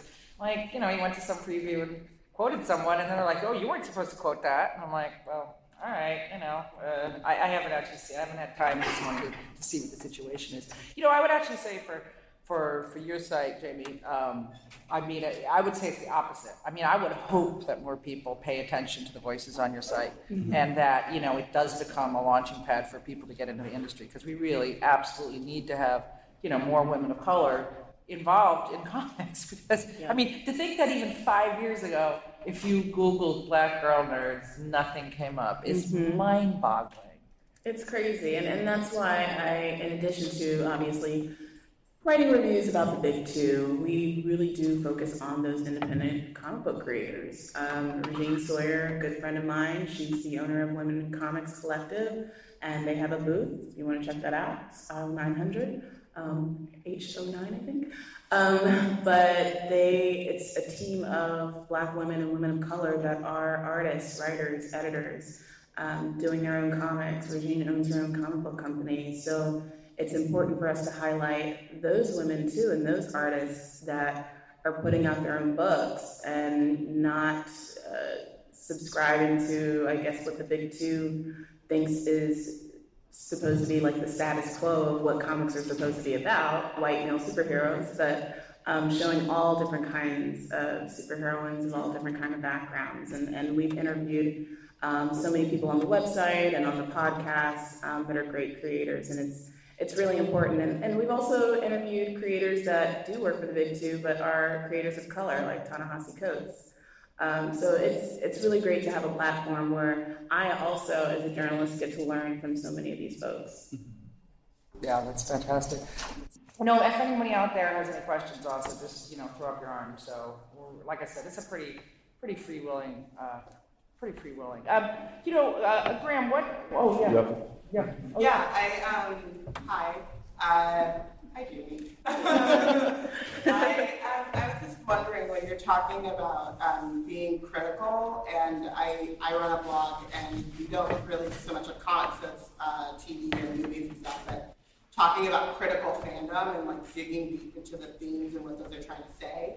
Um, do you see pushback and like even settings like something like Comic Con where you know they really need to have the big two coming, they need to have these big studios coming, and so maybe they don't want to give a platform for you to be open and honest completely with your critiques and how do you kind of navigate the access and and staying true to um, you know Well, that's an ongoing issue. You know. Yeah, it's, it's complicated. Yeah, it really is. I mean, you want to, be, you know, you want to be fair. You know, maybe that I don't look. You know, I don't know what happened this month. You know, the story. Like I haven't had a chance to look. I'm just saying now this is an issue that I need to go look into and make sure that my guy. You know, I'm going to back up my guy, but I have to make sure that you know that's proper because you could really screw up a lot of things, and I certainly have screwed up many things in my life too. So, you know, I think it just you know, it's funny you talk about coming into the, you know, mentions now on Twitter and all that. You know, when I was a little kid, there was, uh, and I wrote really these snarky reviews that Graeme remembers and I don't. Uh, you know, I'd be at a con and, and, you know, people would come up to me and say, you know, uh, in fact, I'll name names. It was like, I was very critical of the X-Men because that's my favorite comic. And then it just went down the tubes that I wrote, you know, oh, Chris Claremont lost it. And like, he was really nasty to me at a con, you know? He's like, I didn't like what you wrote and and of course, I was crushed inside, but then I was like, I still didn't like X-Men. So, I mean, it wasn't, it was, it was a learning experience. And, you know, then years pass and now I'm on a panel and we're, you know, now we're, it's fine. I mean, it's all what, it's just like, I mean, so it's, it's, oh, I say this on every panel, every year we do this panel, and every every time I always say this. It's like if you write a writing, you must never write something you wouldn't say to a person's face, and that goes both ways. That means like if you want to be buddies with this person, you write something that you wouldn't say to their face, then don't do that. And it also means like if you're going to be honest about it, then don't seek out that you know that person. You know, it's like just be be prepared. You got to be prepared. This everyone can see it. You know. so I have a story about that. Yeah. At my first Comic Con for IO9, I was doing an interview with an editor in chief of a comic company that I will not name, but he's not editor in chief anymore. Um, and I've been cr- critical of the company, and the first 20 minutes of the interview was him shouting at me and telling me that I was a terrible human being for daring to criticize his company. And then as soon as the recorder went on, he was the sweetest, most polite guy. I think I can guess who that was. And then as soon as the tape recorder went off, he was back to berating me. And I really had a conflict about it.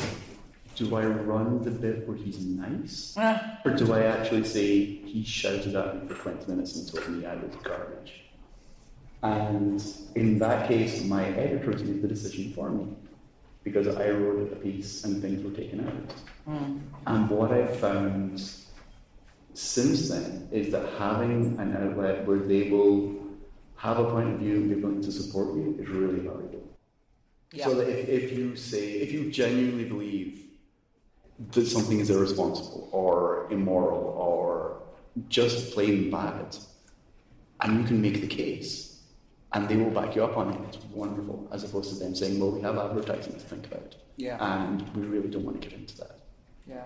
No, so I mean, it's it's really just a juggling act. I mean, there's I, I think it's just.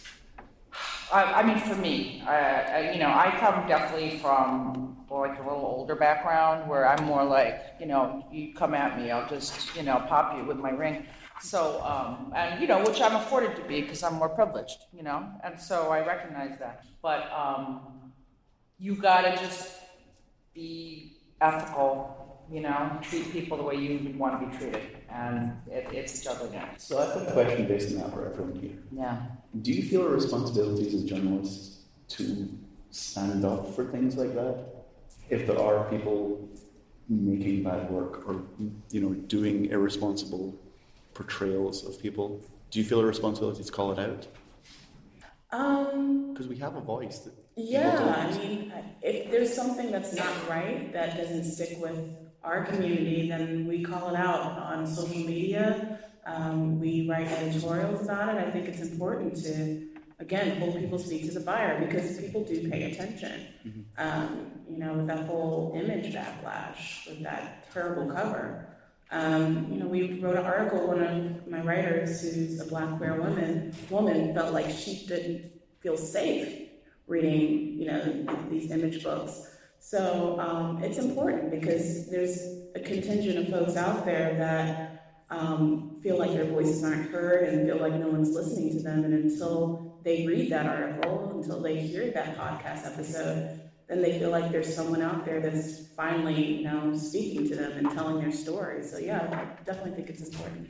Yeah. I think it's interesting to talk about it because we had discussions about this cover in particular, and we, Yeah. I don't. We ended up not writing about it because Well, I started a whole big long thing because I like to do the coldest takes ever. So I might, I will probably still put something out about it. But, But, like, we initially didn't do, we didn't we didn't do a, we did not do a hot take on it. And we did that because we didn't think that that would that cover would get as much play as long as like fewer people talked about it. I think that was our initial thought, but I mean, I think then for me the cover became. Uh, I I mean, uh, where was it? Actually, Mary Sue had really the best, the first really great piece, and I, I the, the site, the, the piece that you guys ran was also so good. I, you know, but these two really pointed out that not speaking up, uh, I later felt wasn't the right thing to do because I just don't think like anyone who can't understand the difference between why don't you not do this? Like, oh, by the way, you know, did you know that uh, people of color are killed and sexually mutilated? I mean, gee, isn't that awesome? That's wow, did not know that. Like, of course they do. So, like, what? Who are you telling this to? Right. And it wasn't a very good cover. That's the thing. Yeah. It wasn't a very good cover. It's so in your face about it too. I mean, like we have to polybag like certain other covers. We don't polybag this. Like this is just out there for you to like walk into the shop and see. Yeah, you know, I, I will say, to, to switch it around the other way though, I will say that sometimes, having been in the industry and having seen the sausage made, I do feel like I sympathize sometimes. Not on that cover, because that I don't, I don't get that. I, I mean, I do get it, because I did a book with Howard Chaykin. I did a book called Angel and the Ape with Howard Chaykin. And, you know, I know Howard very well, so I actually do know how that cover came from. But maybe not to say here, but uh, there was another cover that came out, and Women Write About Comics, which is another awesome, wonderful Eisner nominated site. They did a whole roundtable, and it wasn't because, you know, it wasn't like the famous Riri Williams one. It was like one that didn't get as much attention. And when I looked at it, it was obvious that the artist had five minutes to draw it, and it was just a really bad cover, and his art wasn't very good. And then, you know, the roundtable spent like whole roundtable talking about what the cover meant and this and that, which was germane, but it was also like the bigger issue was why did this guy have 10 minutes to draw a really bad offensive cover? You know, I mean, I think if he'd had 20 minutes, it would have been a better cover. But so I think, and that wasn't even mentioned at all. It wasn't mentioned at all, like, oh, this is so rushed. You know, why did that happen? So I think sometimes those issues come up, but. Um, you know, so maybe having some of those concerns are good, but but I, I think it's more that there's just people don't listen. you know, I mean, that's that's really it. I don't I don't know. That's the thing, right? I guess like because we live in such a divided time, because like people get offended when you make an objective criticism of their work. You know, like how do you think that we can criticize people in a way that they don't feel like they're actively being attacked, but they do feel compelled to change things? Well, some people can. Some people are will hear any criticism as, "Why are you trying to censor me?" Yeah. Yeah. You know, no matter what, the criticism can be, "I love your work. I love your comic. Maybe this shouldn't be the cover." Especially if they're like older, entitled people that have never Oh, had. there's an entire generation of people that you that. could say anything. Mhm. Literally, I've loved everything you've done, but maybe not this, and they'll hear it as, "Why are you hating me?" Right. You know, Right. it's insane. I mean, I guess to answer your question, probably offering, you know, answers to those criticisms, like this is what you should do instead of instead of just making it about, well, this is just wrong. Um, then maybe people won't take it as offensively. Um, but I mean, there's no way to get around it. People are gonna be in their feelings about it no matter what. Yeah. And you know, I think the uh, I think the thing about um, the the Howard Chaykin book that really was most mind-boggling was when he was um, he did the one interview and he was like, well, you know, nobody has read this book and they should read it. You know, well, I did read it actually, and I, I that's why I wanted to do my longer take because I wanted to really take it all into account. But but then he said, well, have you read any of the criticisms? He's like, no, I never read any criticisms of my work. So um, you know, like like what's you know, it's a two-way street, people. Um, A cover is there to sell Yeah. your book. But I- You don't say, "Have you read the book?" No, your cover is there to sell it. Yeah. But I mean, you know, um, I'm not a comic book writer, but I've been criticized when I ran editorials on my site that people didn't like, it didn't sit well with them. And I learned from that. Like, I guess I don't take criticism as something that's like an infringement upon my creativity, you know, Yeah. as a writer. We, exist- we exist on the internet. We can't. There's so much out there. Right. So you've got to grow. Like that's a whole part of this journey is to learn something new, get different perspectives, and kind of soak up that new information and, and grow and evolve from that. So I don't know. Call me crazy. um, any any questions out there? So for our fine panel, I don't know what what is that? Everybody's coming in. Looks like it's some sort of uh, uh, There's a storm Zelda, sewer in our Nintendo. midst. You guys here for some kind of Nintendo panel? Just guessing. I don't know. Wait, Um, there's over there. um, Since you guys were on the topic of criticism, about how much is too much reading your criticism as far as that goes? Because with the internet, everybody has a voice, social media, everybody has a voice as far as what they want to say. As far as where you obsess over reading your criticism go, I mean, would you back and kind of take a breather that? I think that critics in general can be like writers or artists of any other kind. You know, there are a lot of critics out there, but when you read someone from a certain outlet or across multiple outlets over time, you start to realize, oh, this person has a perspective that I enjoy. Oh, this person has like criticisms, comments, likes, and dislikes that I agree with or disagree with. And then you sort of take it through that context lens. Like, I don't think it makes sense, at least in the current climate, to look at specific outlets and take their comments as like, oh, this is the Beats thing, like, uh, or like, oh, this is like a Hollywood Reporter's take. It's more like, this is this person at Hollywood Reporter or the Beats take, and you know, I. Um, yeah, I mean, on the beat, we have like two, two people who, well, actually, you're right, Chris, but you're, I mean, you do specifically DC. Like, everybody has like kind of beats that they cover on the beat. Uh, but, uh, you know, like, you cover DC, we have a writer who covers Marvel, um, and then we have a writer named John Seven, uh, which he legally changed his name to Seven. And he reviews a lot of different kinds of material. He reviews a lot of graphic novels, some indie stuff. And, uh, and then we have a guy who also reviews like really small press stuff. So, you know, and they all know their their you know areas. You know, that's what they're passionate about. And so after a while, you you know, you get to know their taste. I do think in general there's a real dearth of like like there's not very many writers about comics, they'll be like, oh, here's you know the when my Wednesday haul, and I'm like, oh, I gotta see what this this person thinks of you know this week's comics. I mean, uh, you know, I mean, I read a lot about comics and a lot of comics, so that could also be part of mine. But uh, you know, I mean, there's good critics and there's bad critics, definitely. Uh, and and I think it's just you have to keep you know, I mean, you can sometimes tell very quickly if it's good or bad. But I, you know, I don't. I'm not a big on on the gushers. You know, I do like to meet people who have more insight. You know, than just it was nine out of ten. I find the longer I do this, gushing seems not useful to do. Because you can just say, I love this, and then. People don't. That's not true, unless it's something no one's talking about. You know, people don't take it very seriously when you say, I love this. You know, mm. it's really much harder. And, and, you know, I mean, unfortunately, you know, studies show this. Like, people are much more compelled by negative emotions. It's very unfortunate for the human race in general.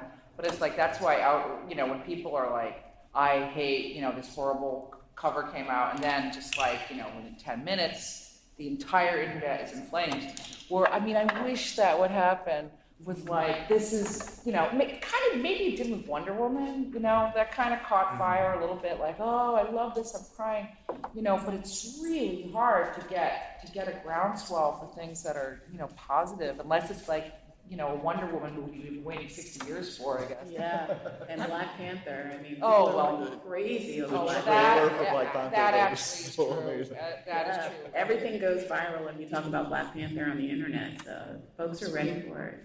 Yeah.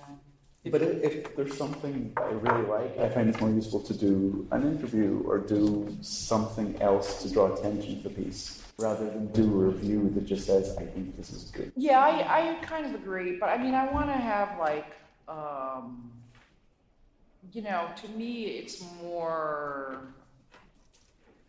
I think there's so many criticisms about comics criticism that are just like here's the plot and you know i really liked robin or something like that but um, you know it's like to, to, really dig into what the artist is trying to say and what the what the context for it is i don't know i'm big on context that's really i think one of the things that the beat i'm always stressing right is context yeah everything's context so I, I, you know, I, I, think it's important. Like, if you legitimately like something, I don't, I don't see the reason why you shouldn't yeah. give it like a positive review or anything. You know, because there's no such thing as a perfect work of art. You know, I've seen Baby Driver three times. I love that movie to death, but like I can see the problems with it. I know exactly why I don't like it. So you know, if you can like write that kind of review, if you can say, "Hey, I love this thing. This is why I love it, but this is what's wrong with it as well," you know, why not? Yeah. But you should see it anyways, right?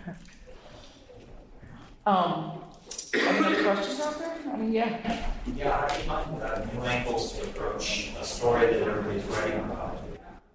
How do you find new angles to approach a story that everybody's writing about? Hmm. What interests me? What are the questions that I haven't had answered yet? Because there's always something. There's always going to be, if something, if everyone is talking about something, you read everyone else's take and you're like, yeah, but what about? And there's always something, and that you're in. I think also, if you just look on this panel, the all four of us have very strong personalities. I mean, not we're not going to write the same thing, you know. I mean, I think it's it's more as you. I mean, I guess I'm a little like Graeme, where I'm like always curious about why something happened that way. So, you know, I, I always have. I don't, I don't know. I, I, like to answer the questions that I have in my mind, and I find if people respond to that. So, but it's more instinctive. I have to be honest, just from doing it for so long. You know, I mean, I didn't prep anything for the channel, you know, because I've done it so many times, yeah. and I knew that that the the people on it this time would would dictate, you know, where the conversation went. So I didn't need to; it would just flow naturally, and then there would be questions if we needed a new, yeah, five minutes. So, um, so Jamie, right? Yeah, yeah, exactly. How about I know, Jamie? How do you find fresh angles? Um, I mean, I, I, I think you are a fresh angle. I yeah. gotta be honest. I mean, really, that's all we do is talk about stuff that no one else is talking about because we're talking about marginalized groups, you know? So um, it's pretty easy for me to do in the space that I'm in. Yeah. How does it feel to be that kind of groundbreaker, though?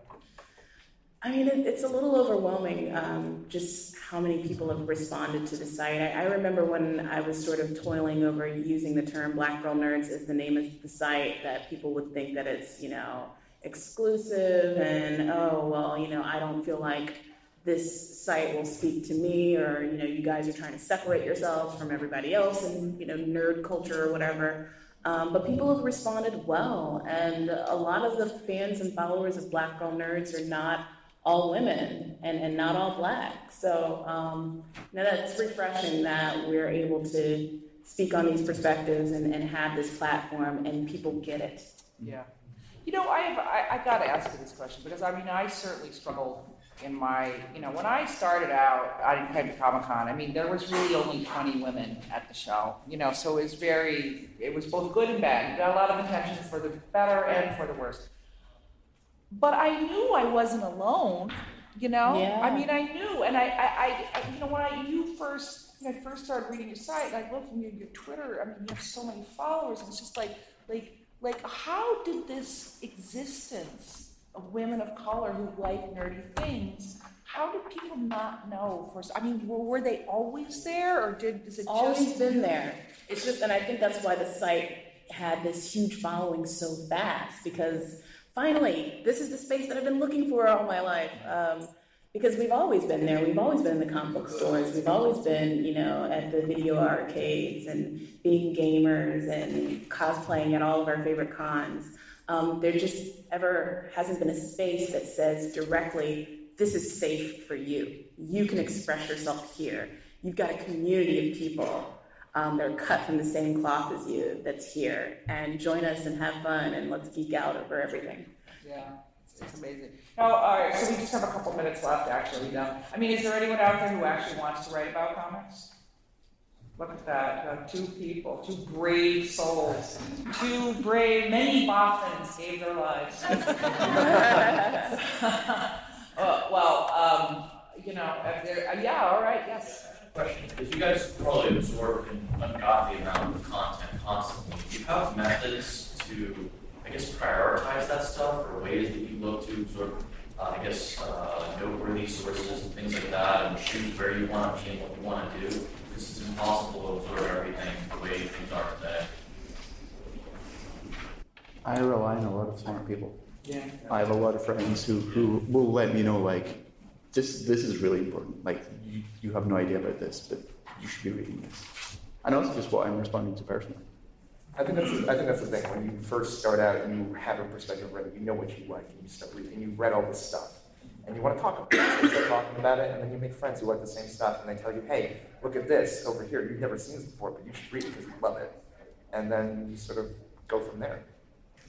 Um, uh, just having a team of contributors that help that are experts in each different area. Like I, I don't watch Doctor Who. I'm not a Whovian. Uh, I apologize. right, right. Yeah. I moving. It's over. yeah. But you know, we've got our resident Whovian. We've got our resident gamer. You know, all of those folks that are like subject matter experts in, in all of those different fields. Because you're right. Like it's impossible to consume it all. It's just so much going on. I mean, I've got to be cynical. I also look at stuff that I know is going to get readership. So, you know, I am, yeah. I personally am not enjoying Marvel's outfit right now, but I'm going to look at it and read it because other people do, and other people want to read about it. So that's something I should be up on. Yeah. I mean, I, I also, like, I, I use TweetDeck, um, which is a Twitter uh, app, and you can have different columns for different things. That is the one, you know. Twitter tells you everything. It does, and but you have to curate it. You know, you have to make your little list of who exactly covers. Like I have one list for the New York Mets, and I look at that, and then I have I'm a big Mets fan. Then I have another one that's you know really like comics creators, and I have one that's like comics journalists, and you know one for politics. So, and then between those four, I never get any work done. I just read the book. right. So, um, but that, I, I, mean, that's more of a problem for me, is because, you know, in this kind of quest to be immediate and of the moment, you're like, oh, I got to read all these, these tweets, and then you just go down the tweet hole. You know, you're like, oh, Trump did what? and, and wait a minute, Marvel's, and then you're, you're done with that, and you're like, okay, now I can go. Well, when, you know what? Let me just see what what happened at Marvel today. I'm like, oh boy. And then, you know, after that, you've recovered, and then it's like, oh no, the Mets traded DeGrom, no. But, you know, so then the, the day's gone, and no, no work has been done. So, you know, uh, I, I, you have to have some self discipline. I think all of us have to have some self discipline to do that. Yeah, I mean, I think you, when you like this stuff, you find weird ways to cram it into your day. Like, um, I live in New York, and I walk to and from work, which is about an hour each way, so I listen to podcasts on the way to and from. And then I listen to music when I'm in the office, and then I'm reading books when I'm like at lunch or at home or whatever. Yeah. I, I, I just watched the Mets. That's my election. well, uh, it looks like our, our next panel is whatever the mysterious subject matter is coming in. and um, so we will draw to a close for another year, the comics journalism panel. Um, but um, quick, quick plugs for people. Uh, wait, can mention your convention really fast. Oh, so um, if you're in Baltimore or around the Baltimore area, I am the co-founder of a con called Universal Fan Con. Um, it'll be in its first year. It's April 19th of next year, April 19th through the 22nd. And it's the first con that's really going to celebrate diversity and inclusion. Um, so we're really excited about it. Orlando Jones, who's here officiating weddings right now, uh, he's a featured guest, and we've got um, so many more guests and still some more announcements to come. So definitely check it out. Great. Graeme, what's next from you? I'm going to be here for the next few days, getting ever more tired. That's uh, you can read my stuff this weekend on the Heat Vision blog and the Hollywood Reporter. Yeah, good, good stuff there. Of course, I'll be at the beat once in a while. So after this, I got to go right. Actually, yeah. Uh, I'm going to be hanging around the con too. I'm interviewing my child with Hero Gerard Way again. Ah, there you go. And uh, yeah, I'm gonna, I was you can also find me online, right? Yeah. Wife and Wings. Yeah. And I'm Comics Ace, C-Y-M-I-X, A-C, and Graeme M. Yep, which is spelled weird G R A E M E M on Twitter. Yep, at Black Girl Nerds on Twitter or my personal at Jamie Broadnax. Well, anyway, guys, uh, Graeme, Jamie, Alex, thank you so much, and thank you for coming, and happy Comic Con. The Black Girl Nerds podcast is produced by Jamie Broadnax. Various episodes are edited by Jamie Broadnax, M.R. Daniel, and John Bauer. The opening theme song to our show is written and performed by Samus. Various instrumentals are performed by Samus, Sky Blue, and Shubzilla. You can find episodes of the Black Girl Nerds podcast on iTunes, SoundCloud, Google Play Music, Stitcher, Spreaker, and Spotify. That was a headgum podcast.